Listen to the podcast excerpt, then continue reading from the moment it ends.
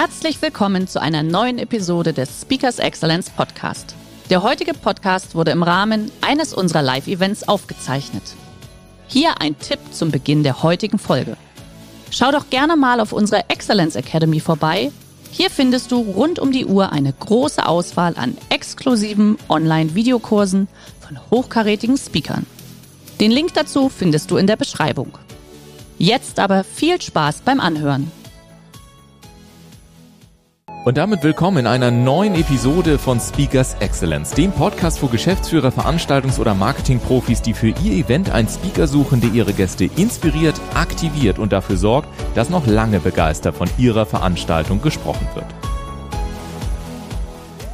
Getretener Quark wird breit, nicht stark. Frei nach Goethe kommt mein heutiger Gast ins Spiel, wenn Stocken als vordergründige Konsistenz in Unternehmen keine Option mehr ist. Harvard Business School St. Gallen ZFU Zürich mit seinen Insights aus 40 Jahren Praxis ist er dort ebenso gerne gesehener Gast wie in den Vorstandsetagen zahlreicher Konzerne in Europa, Asien und den USA. Einer seiner engsten Verbündeten ist dabei der Nordstern und die damit verbundene Frage, was überhaupt das Unternehmensziel und nicht nur die Ziele des Unternehmens sind. Ich freue mich sehr, dass du heute da bist. Sage herzlich willkommen, Dieter Lange. Freue mich, danke. sehr gerne. Ja. Ähm, Dieter, ich habe gesehen, wir beide haben eine äh, Gemeinsamkeit tatsächlich. Wir haben nämlich beide eine Weltreise gemacht. Ich habe mich gefragt, welches Erlebnis hat dich denn eigentlich zurückblickend am meisten zu dem Menschen geformt, der du heute im Business bist?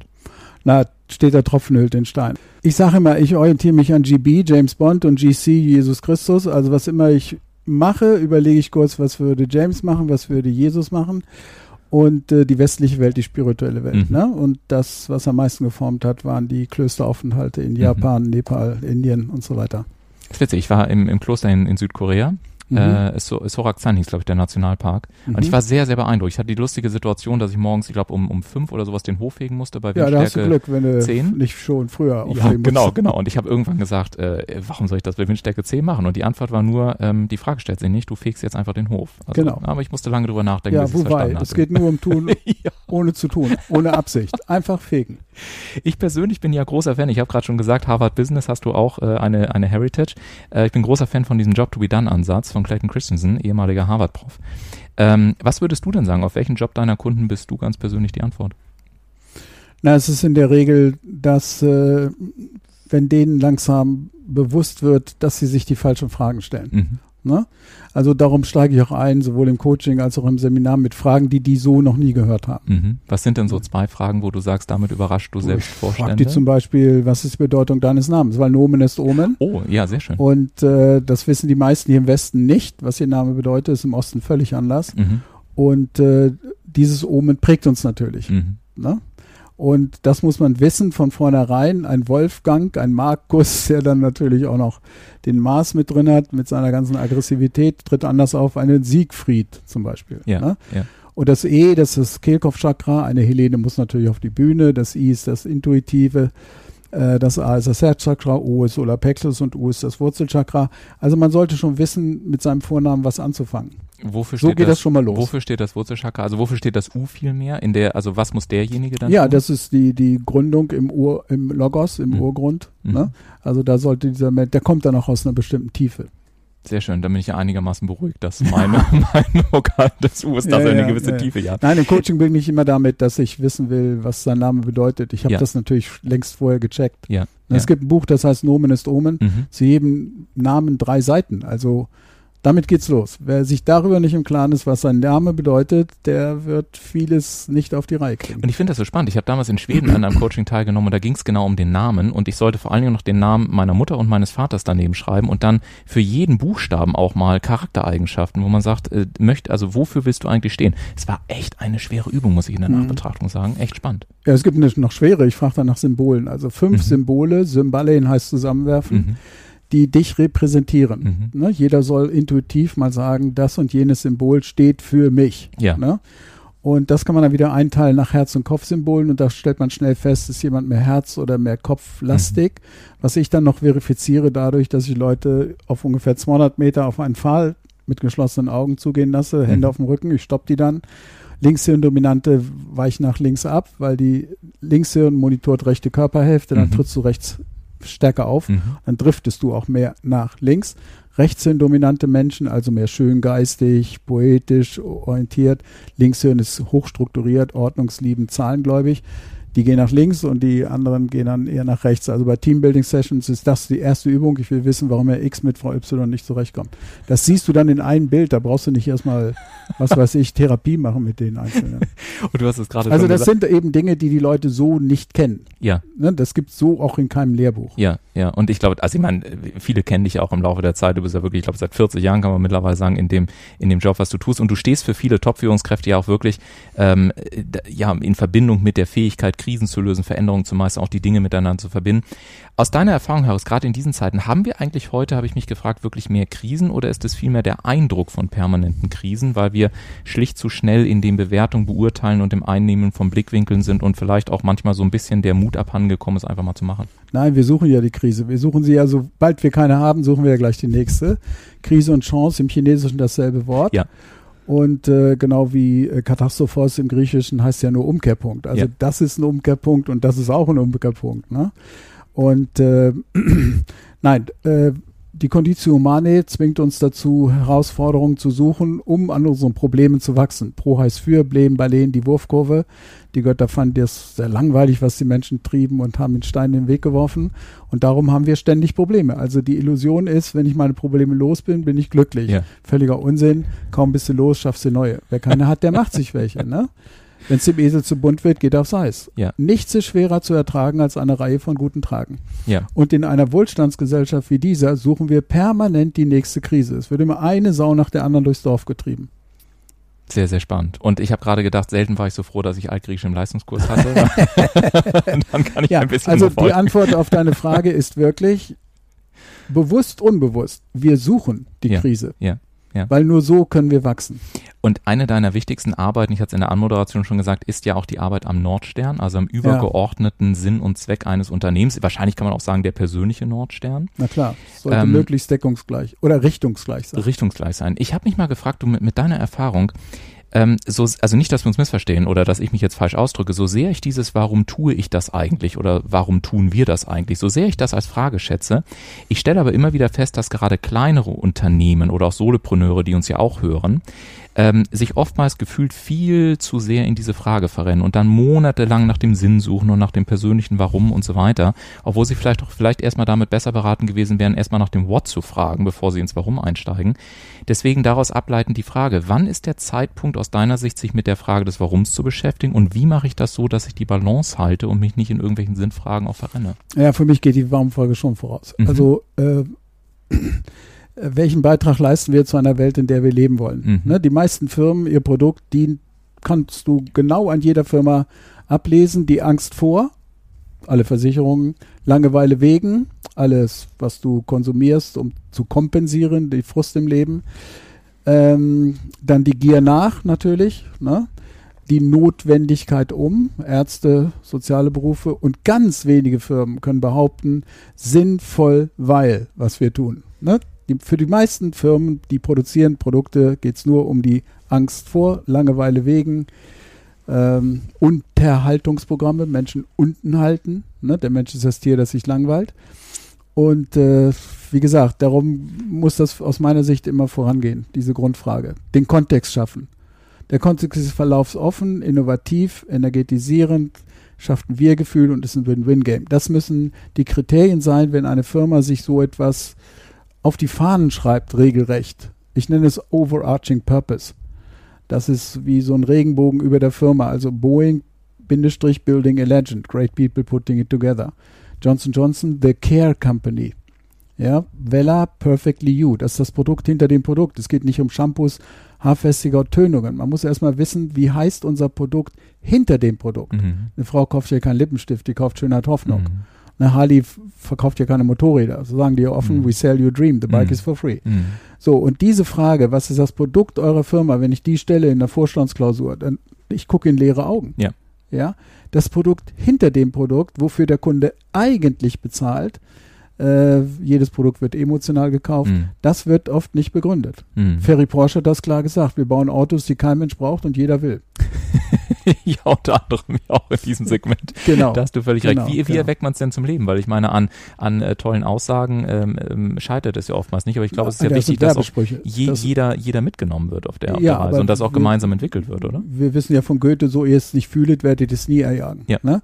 Also es muss die Menschen im Herzen ansprechen. Mhm. Das berühmte Beispiel von Saint-Exupéry, äh, willst du Segelschiffe bauen, geht es nicht darum, Menschen einzustellen, Holz zu sammeln und die Arbeit zu verteilen, sondern lehre sie die Sehnsucht nach dem großen, weiten Meer. Das stimmt. Das brauchen die Firmen zuallererst. Und lass uns das mal bitte, ähm, wenn es okay ist, einmal ganz kurz pragmatisch runterbrechen. Wenn jetzt Hörer da draußen sind, die sagen, okay, habe ich verstanden, aber wir haben jetzt vielleicht irgendwie ein oder zwei Tage Zeit und wir wollen uns diesem Thema auch widmen. Mehr brauche ich dafür auch nicht. Genau, aber wie, wie, gib uns mal ein, zwei Dinge. Geht es, machst du es dann eher so, dass du sagst, okay, lass erstmal alle Geschichten sammeln, was das Unternehmen auszeichnet? Oder arbeitest du über Attribution? Oder wie, wie, wie läuft ja, gut, das ganz man sollte die ab? Historie, kann man ja nicht wegkippen. Die ja, ist ja natürlich. gelernt in den genau. Köpfen anderer Menschen. Genau. Äh, und äh, aber diese Story, die damit verbunden ist, äh, also nur als Beispiel, der CEO von äh, IWC hat mir die Uhr, eine Uhr verkauft, obwohl ich das Ding kostet auch nur 35 Euro, äh, indem er, weil er wusste, dass ich die portugiesischen Seefahrer früher immer gelesen habe. Ja. Die, das waren die ersten, die die Welt umsegelt haben. Mhm. Und dann sagt er, wir haben einen Auftrag bekommen von äh, portugiesischen Seefahrern, die konnten äh, den Standort immer anhand der Sterne sagen, aber die wussten die Zeit oft nicht, weil es gab nur eine Uhr auf dem Schiff.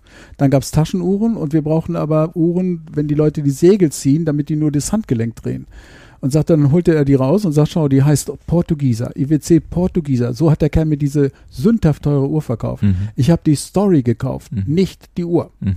Und das ist wichtig, dass Firmen begreifen, dass Menschen die Story kaufen, nicht das Produkt.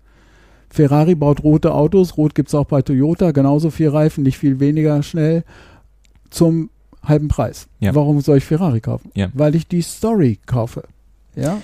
Und dieser Switch, man könnte auch sagen von dieser Product Experience zur User Experience, wenn man es mal so sagen würde, vielleicht auf Neudeutsch, ja. hat ja auch was damit zu tun, dass ich bereit bin, mich zu verändern. Ich glaube, wenn ich das bei dir auch auf der richtig äh, gelesen habe, du sagst ja auch, Veränderungskompetenz ist eine der wichtigsten Fähigkeiten das der Zukunft. Ja, natürlich. Was ist so ein typischer Unternehmer im heutigen Umfeld, wo du sagst, ey, ganz ehrlich, also den könntet ihr mal als Role Model nehmen, der verkörpert für mich beispielsweise wirklich ein, ein hohes Maß an Veränderungskompetenz. Also das sind ganz, ganz viele äh, sogenannte Hidden Champions mhm. in Deutschland ja, ich kenne also da eine Dachdeckerfirma in äh, Neustadt bei Hannover.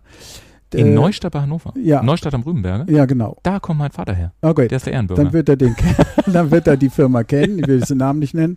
Wir hatten ein Seminar, es war 18 Uhr, ich gucke raus, es ist so ein riesen äh, äh, Kranwagen mit ja. vier Achsen und einer wuscht die Reifen. Ja. Und dann habe ich den Chef gefragt, sag mal, äh, was macht der da? Der wäscht sein Auto. Ja. Ich sage, Moment mal, das ist doch nicht sein Auto, das ist doch deins, das steht doch der Name drauf, Firmenname. Nee, nee, sagt er, das ist sein Auto. Ne? Wir brauchten Kräne, weil wir Fontenay in Hamburg gebaut haben, da mhm. oben das Dach oder Kupferkirchendächer, äh, da müssen wir ganz hoch und mit viel Gewicht. Also brauchten wir so ein Auto. Da haben wir ihn losgeschickt und der sollte sich das Auto kaufen, mhm. das er dann auch immer fährt. Das ist sein Auto. So betrachtet er es, er hat längst Feierabend, er wäscht jetzt sein Auto. So, und dieses, diese innere Bindung an die Firma, mhm. das ist, äh, das geht zu Herzen. Mhm. Und deswegen ist Unternehmenkultur auch viel, äh, Culture Eats Strategy for Breakfast ja. in Harvard. Also es geht nicht um äh, Strategie oder Organisation, das ist ja schön, dass wir die haben, aber die Unternehmenskultur macht den ganz großen Unterschied, mhm. wie man mit Menschen heute umgeht. Und das haben viele nicht gelernt, weil wir wissen, an der Spitze vieler Konzerne sind regelrechte Narzissten und Psychopathen. Ja, ja, absolut. Ähm, und schön, dass auch mal, dass du das auch so ganz offen sagst, ja. weil ich glaube, es ist etwas, was ganz viele das immer auch erleben selbst. und so. Das wissen sie auch das selber, aber kaum einer spricht drüber. Ja, ja. die fragen ja. mich im Coaching, wie kann ich das mit eindämmen, dass es nicht so offensichtlich wird. Ja, ja. das ist auch eine schöne Frage. ja, klar. Du bist ja auch tatsächlich ähm, anknüpfend daran. Du äh, hast ja die seltene Fähigkeit, wenn man dich auf der Bühne erlebt. Tatsächlich ist ja so, du hast ja auch meistens äh, wirklich, also was heißt meistens eigentlich immer fantastische Bewertung, unter anderem auch durch die Fähigkeit, was man immer wieder sieht, die verschiedenen Generationen miteinander zu verbinden, dass du die Jüngeren genauso ansprichst wie die Älteren. Ja. Ähm, wenn man sich jetzt mal Führung auch anschaut, äh, bemessen an dem, was du gesagt hast, ähm, was sind so die wichtigsten Führungsherausforderungen, die aus deiner Sicht in den nächsten zwei, drei Jahren kommen werden, wenn es auch darum geht, die neue Generation in Unternehmen reinzuziehen, den, den Sinn auch zu geben und so weiter, über viele Punkte, ja, über die du ja schon gesprochen hast. Das ist der entscheidende Punkt. Ne? Wer heute Leistung will, muss sie ihn bieten. Mhm. Menschen wollen einen Beitrag leisten zu einer Welt, in der sie leben möchten. Mhm. Ich frage oft Firmen, what's the purpose of success? Mhm. Also Sinn und Zweck des Erfolgs, da kommt nur Gesabbel. Mhm. Und dann sage ich Freunde ganz einfach, to grow and contribute. Mhm. Ja, an seinen Aufgaben wachsen und einen Beitrag leisten zu einer Welt, in der wir leben wollen. Mhm. aber das müsst ihr dann auch bieten. Also mhm. das wird von der jüngeren Generation extremst gefragt. Würdest du dann sagen, dass das, ähm, wenn man das jetzt mal übersetzt, dass das Gehalt der Zukunft nicht mehr das Geld ist, sondern gewissermaßen die Bibliothek der Geschichten, die wir, die wir im Arbeitskontext bemessen bekommen und an die wir uns später erinnern? Also mit je höher, es gibt ein Grundprinzip, je höher die Bezahlung in einer Firma, umso sinnloser das Produkt. Mhm. Ja, ganz einfach. Höchste Bezahlung kriegst du bei Tierfutter, bei Pharma, bei Zigarettenindustrie. Äh, niedrigste Bezahlung bei sinnvollen Dingen. Greenpeace brauchst du gar nicht mehr bezahlen. Mhm. Ne? Sozialberufe, Be Pfleger und so schwach bezahlt. Mhm. Macht aber Sinn. Ne? Die Menschen fühlen eine still, äh, hohe Erfüllung. Also Geld ist oft ein Kompensationsmechanismus, um den Frust quasi zu überkompensieren geradezu, ne? durch ja. Konsum dann natürlich. Das heißt, Menschen sind durchaus bereit, Abstriche zu machen beim Gehalt. Ein gewisses Niveau muss es geben, äh, solange sie eine Erfüllung finden in diesem Beruf, den sie als Berufung erleben, mhm. als Calling. Mhm. Ich glaube, Kavi hat auch ein ganz interessantes Buch zugeschrieben, ne? Vom Beruf zur Berufung. War das nicht von Kavi sogar? Weiß ich gar nicht. Oder ich glaube, der, der achte, der achte, das achte Prinzip oder was er da geschrieben okay. hatte. Müsste ich tatsächlich nochmal nachgucken. Ich will nochmal ganz kurz zurück ähm, zu diesem, zu dieser Veränderungskompetenz, weil ich, oder zum Thema Veränderung, weil ich glaube schon, ähm, und das erlebe ich zumindest auch in, in, meiner Arbeit, dass es da draußen ja schon noch junge Führungskräfte gibt, die hochmotiviert sind, die Absolut. ihr Team mitnehmen wollen und so Absolut, weiter. Ja. Und die sich dann trotzdem die Zähne ausbeißen, weil das mit diesem Change einfach nicht klappen will. Und wir wissen ja mittlerweile aus dem Forschungsbereich auch der, der, ähm, des Neuroleaderships, dass äh, unser Gehirn gerade bei Veränderungen, die die Sicherheit ja auch äh, anbelangt, ähm, durchaus mit physischen und emotionalen Reaktionen reagiert, die wir normalerweise unter Schmerz erfahren. Wenn das also eine anatomische oder eine neuroanatomische Reaktion ist, wie kann ich denn an Unternehmen, Mitarbeitern dabei helfen, dass im Rahmen eines Veränderungsprozesses diese Leichtigkeit nicht verloren geht und dass sie nicht beeinflusst durch ihr Gehirn dann trotzdem stocken und diesen Schritt nicht gehen? Ja, also zunächst mal Veränderung äh, löst per se Widerstand mhm. aus. Ja per se, weil da rein, rein biochemisch. So. Das heißt, es müssen immer zwei Voraussetzungen gegeben sein, dass Menschen überhaupt bereit sind, sich zu wandeln, Transformation. Ne? Veränderung ist ja mehr vom selben. Ne? The more things change, the more they stay the same. Die Raupe muss aber zum Schmetterling werden. Das ist eine Transformation. Also in Wahrheit heißt Change Wandel. Ja. Das ist ein qualitatives Moment. Mhm. Die meisten Firmen verbessern ja nur die Raupe. Glitzernder, ja. länger, schneller, Fusion, Doppelraupe, ja. das war's ja dann. Ja. Darum scheitern ja 72 Prozent aller Change-Prozesse. Ja, ist auch der Grund, warum dann die achte Klinge an Rasierer kommt. ja, genau. Nein, also es braucht zwei Voraussetzungen. Der Leidensdruck muss groß genug sein. Ja. Dann bewege ich mich, ja. weil der Leidensdruck groß genug ist. Man kann eine Angst immer locker toppen mit einer größeren Angst.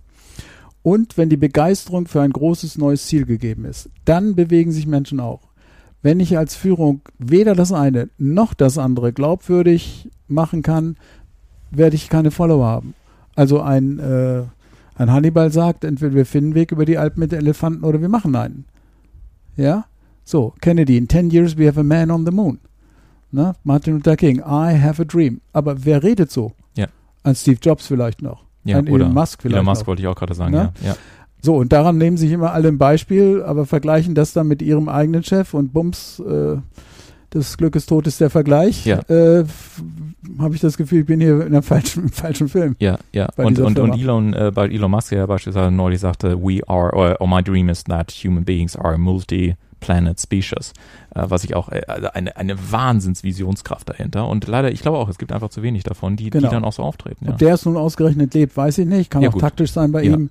Aber es gibt sehr, sehr glaubwürdige, die das auch hochauthentisch vertreten, so mhm. etwas. Ne? Mhm.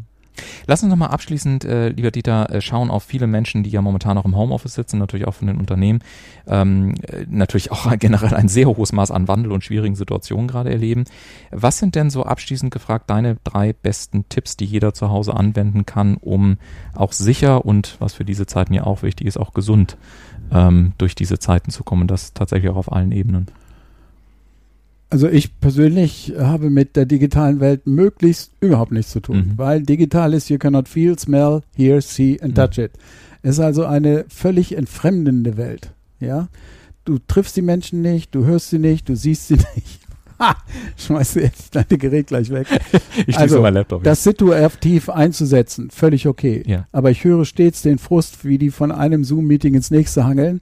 Das nennt man heute Zoom-Fatigue. Ne? Mhm. Also da, ich mache das maximal eine Stunde am mhm. Tag mit so einem Ding spielen, weil das nennen die Amerikaner Mindfuck, zerebrale Onanie. Mhm.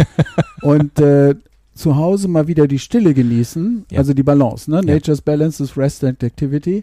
Also immer diese Balance wiederfinden. Ne? Hochaktiv in dieser Welt sich bewegen, aber dann sofort auch wieder abschalten können. Mhm. Ne? Das ist wichtig auf die Frage gesund. Gesund mhm. Sound, ne? Mhm. also Ganzheit wieder zu erfahren. Ne? Wer also stundenlang an dem Gerät hängt, der muss sich nicht wundern, dass er immer verfettet da aussieht und natürlich auch immer frustrierter wird.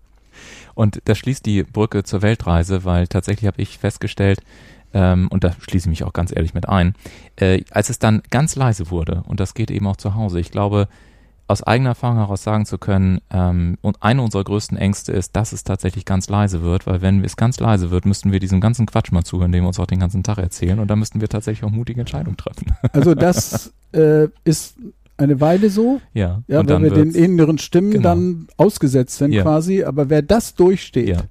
der landet bei sich selbst. Genau. Wo die innere Stille ist, das Auge des Hurricanes, das Zentrum des Mandalas, wo hier jede Meditation uns hinführen soll. Also ja. das ist dann das Höchste. Ja, ja. Ne? Allein sein müssen ist das Furchtbarste auf der Welt. Allein sein können ist das Höchste. Das stimmt. Ne? Das stimmt. Und ich danke dir sehr für diese Einsichten und dass wir heute zwar nicht ganz alleine waren, aber zumindest äh, ja. etwas intim und vertraulich in diesem, in diesem Podcast-Talk. Genau. Danke für deine Zeit. Sehr gerne. Und wenn Sie da draußen, ähm, ja, sich jetzt sagen, Mensch, den Dieter Lange, den möchte ich auch gerne mal als Highlight bei einer meiner Veranstaltungen dabei haben, dann rufen Sie uns gerne an, sprechen Sie uns an oder schreiben Sie uns eine E-Mail. Alle Kontaktdaten finden Sie auf unserer Internetseite www.speakers-excellence.de oder in den Shownotes dieser Episode. Ich sage dir nochmal ganz, ganz vielen Dank. Ich sage Dank. Sehr gerne und Ihnen da draußen eine weiterhin gute Zeit. Bleiben Sie gesund, passen Sie auf sich auf. Bis zum nächsten Mal. Okay, tschüss zusammen. Tschüss.